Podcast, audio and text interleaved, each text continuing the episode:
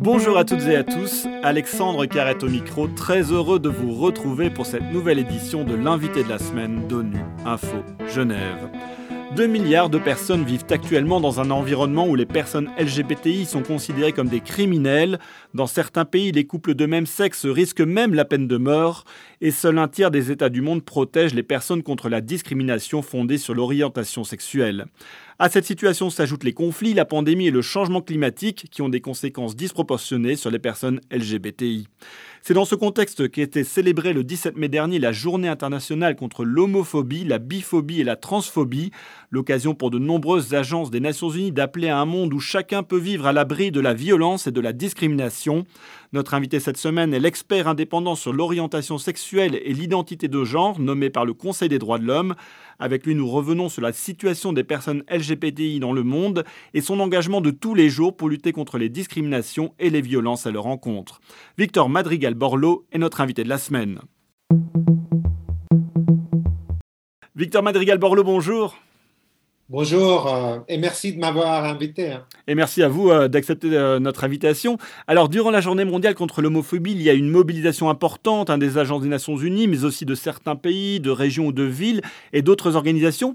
Est-ce que vous constatez aujourd'hui davantage d'attention de l'opinion publique et des décideurs politiques sur les questions liées aux discriminations à l'encontre des personnes LGBTI Je pense que, en fait, il y a une acceptation euh, euh, plutôt générale à ce moment que l'orientation sexuelle et l'identité de genre sont euh, à la base de grandes discriminations et violences qui sont en fait contre les personnes LGBT autour du monde.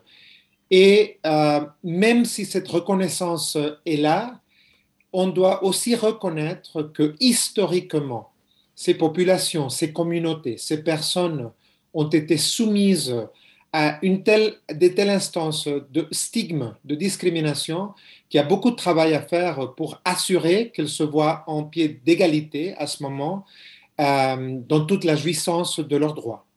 Alors pour certains de nos auditeurs qui, qui pourraient ne pas connaître l'acronyme, pourriez-vous rappeler ce que signifie LGBTI, auquel on rajoute parfois Q ⁇ LGBTI fait référence aux personnes que se auto-identifient comme lesbiennes, gays ou homosexuelles, bisexuelles, trans et intersexes pour le I. Euh, à cela, on doit ajouter les personnes que sont de genre divers, c'est-à-dire des personnes que ne s'identifient pas comme hommes ou femmes dans leur identité de genre, auquel, dans le sens de la diversité de genre, parfois on fait référence avec la lettre Q par queer. Mais il faut que je vous dise, Alexandre, il y a une grande multiplicité d'identités que ne se identifie pas nécessairement avec l'acronyme. C'est par ça qu'on parle de toute discrimination et violence qui est fondée ou liée à l'orientation sexuelle ou identité de genre comme une façon de pouvoir euh, couvrir toutes ces identités diverses qui existent dans, dans, dans tous les, les, coins du monde. Alors votre mandat a été créé en 2016 hein, par le Conseil des droits de l'homme. À quels besoins répondait-il à, à, cette époque-là? C'est en fait euh, les, euh, les conclusions auxquelles était arrivé le haut commissaire des droits de l'homme des Nations Unies dans les années 2011-2015 de rapports historiques que lui avait été confiés par le Conseil des droits de l'homme et qui avait fait, euh, euh, fait constat d'une situation euh, pénible autour du monde en ce qui concerne des meurtres, de tortures, des mauvais traitements, d'exclusion sociale systématique des secteurs de la santé, de l'hébergement, de l'emploi, des personnes à cause de leur orientation sexuelle ou identité euh, de genre réelle ou perçue. Et c'est comme résultat de ces rapports qui avaient été présentés par le haut commissaire euh, au Conseil des droits de l'homme qu'on a décidé en 2016 de créer un mandat qui se fonde sur le principe selon lequel toute personne a le droit de vivre à l'abri de la violence et la discrimination et sur la reconnaissance du fait que les personnes, groupes, communautés et populations de l'orientation sexuelle ou l'identité de genre s'écartent d'une certaine norme sont souvent victimes de ces actes de violence et de discrimination. Vous exercez ce mandat depuis euh, plus de trois ans. Quel bilan euh, tirez-vous de l'évolution des droits des personnes LGBTI euh, durant cette période? C'est un bilan mixte, si vous le voulez. La criminalisation de l'intimité entre personnes du même sexe, qui est toujours présente en 69 pays, dix desquels ont la peine de mort et cinq d'entre eux l'applient régulièrement, cette criminalisation est contraire aux obligations internationales des États euh, en matière des droits de l'homme. Alors, cette évidence a été fournie et en fait, il y a tout un travail de déconstruction de cette criminalisation en matière de jouissance des droits de l'homme. La criminalisation, par exemple, euh, écarte ces personnes-là, les exclut des secteurs euh, sociaux, euh, justement par le fait qu'une grande partie de leur vie en société est faite sous l'ombre euh, de cette criminalisation. Il y a beaucoup de pays qui ont déjà commencé leur processus de décriminalisation. Dans, mon, dans l'époque où les, les, les ans que j'ai fait pour le mandat, on a déjà eu la décriminalisation en Inde, par exemple la Cour suprême de l'Inde a éliminé l'article commun 377 du Code pénal qui instituait la criminalisation. Euh, il y a aussi le Mozambique, il y a l'Angola, il y a le Trinidad et Tobago, qui tous ont éliminé la criminalisation, mais il y a une grande tâche à faire. Comme vous l'avez dit, il y a 2000 millions de personnes, 2 milliards de personnes que habitent dans des environnements de criminalisation et que dans beaucoup de cas euh, ne jouissent pas d'une reconnaissance politique des acteurs politiques, des, des leaders euh, de foi, des institutions religieuses sur l'importance de reconnaître l'existence des populations LGBT et sur l'importance de déconstruire ces structures de discrimination et violence. Alors justement, hein, pour aller dans la ligne droite de ce que vous êtes en train d'expliquer, il y a beaucoup de, pays hein, qui ont des législations discriminatoires envers les, personnes LGBTI ou qui criminalisent les, relations entre personnes de même sexe, qui se justifient en invoquant des raisons culturelles ou le fait que la population ne serait pas prête, par exemple, pour accorder euh, le mariage gay. Est-ce que vous entendez cet argument? Ces explications que sont données pour laisser les droits des personnes LGBT sont plutôt des artifices politiques, des artifices sociaux pour, euh, en fait, euh, essayer d'obtenir euh, des profits politiques dans l'exploitation des vies des personnes pour une utilisation, par exemple, dans le discours politique. J'ai déjà arrêté de compter le nombre de campagnes politiques autour du monde que je vois sont fondées exclusivement sur la question du mariage égalitaire ou sur la question de l'adoption par la part de personnes LGBT ou T, ou par la question de l'accès de femmes trans à certains espaces, par exemple le sport.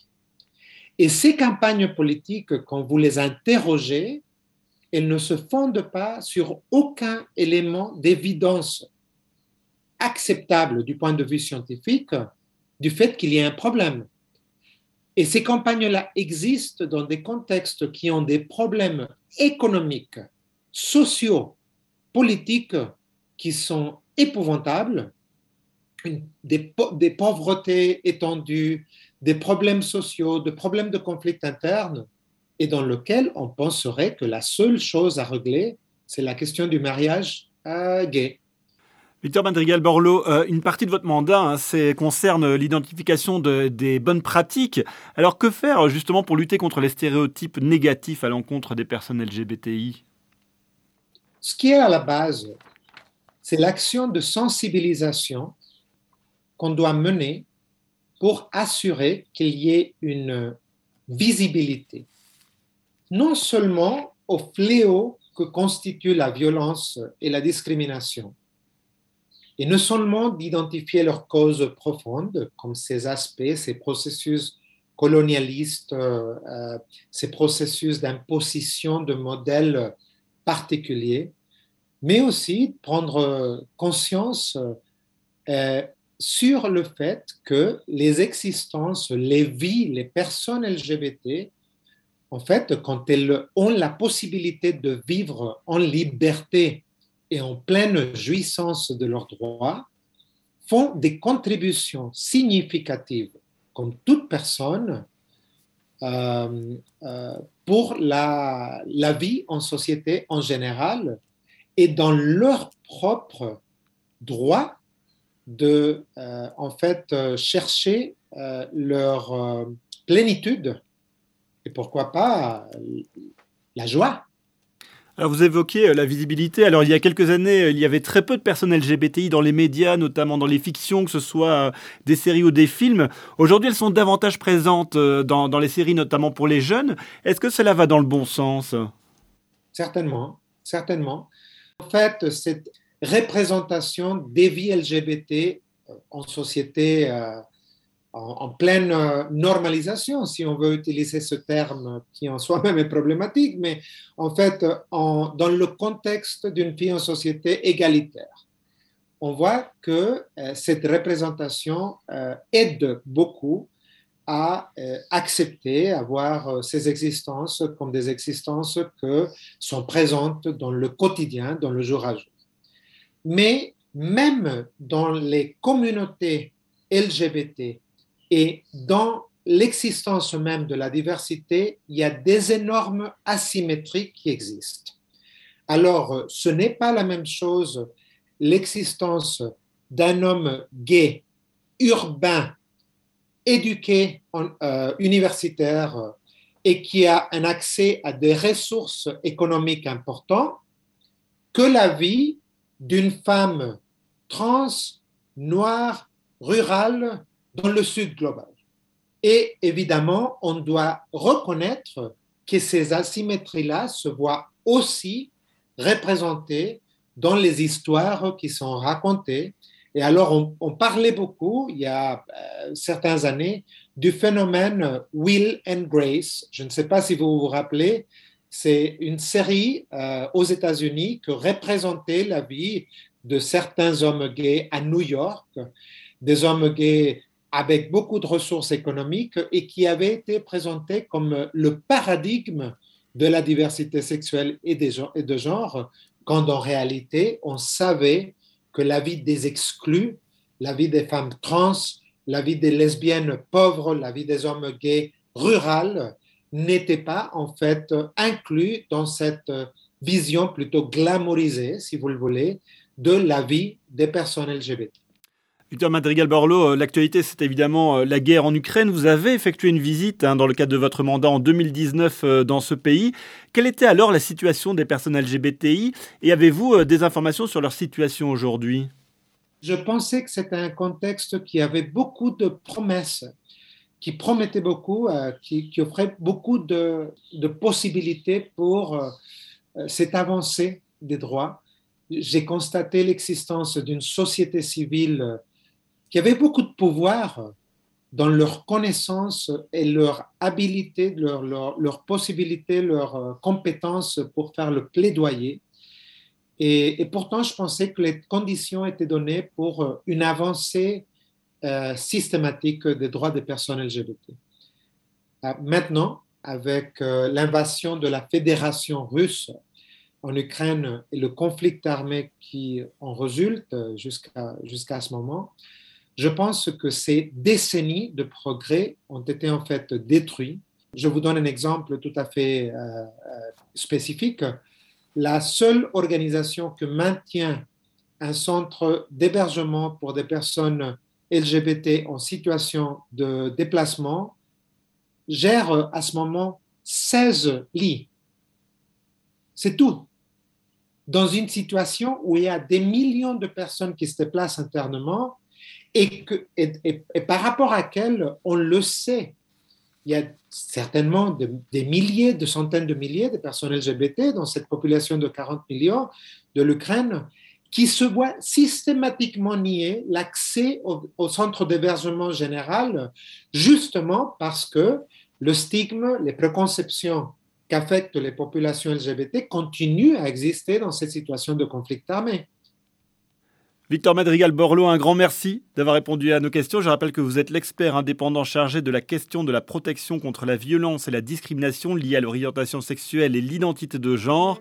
Et c'est la fin de cette édition. À la réalisation, il y avait François Soubiguerre, Aurore Bourdin la préparation.